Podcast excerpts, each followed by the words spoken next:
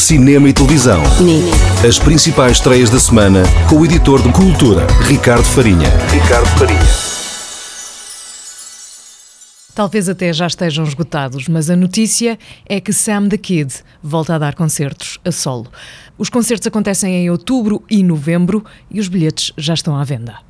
Há 10 anos que Sam da Kid não dá concertos a solo, entretanto temos-lo visto com os Orelha Negra, a atuar com o Mundo Segundo ou até noutros projetos, mas já há uma década que não vemos o rapper português uh, sozinho em palco apresentar os seus temas.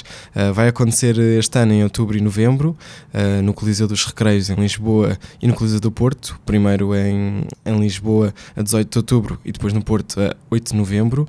E vai ser muito especial porque, além de, lá está, de, serem concertos marcantes, por não acontecerem há muito tempo, uh, vão estar em palco os músicos do Zorelha Negra para tocarem provavelmente as músicas do Sam da Kid com ele. Uh, e além disso, vai estar uma orquestra de 24 elementos, dirigida por um maestro, Pedro Moreira, uh, a complementar todo este espetáculo. Lá está, é possível com, com, tanto, com tanta expectativa e com, e com todos os fãs que o Sam da Kid tem, é até possível que neste momento já estejam escutados esses concertos, mas também, como sabemos, é, é natural que, que se essas datas escutarem rapidamente rapidamente sejam marcadas outras para, para dias próximos, portanto é, é possível que aconteça.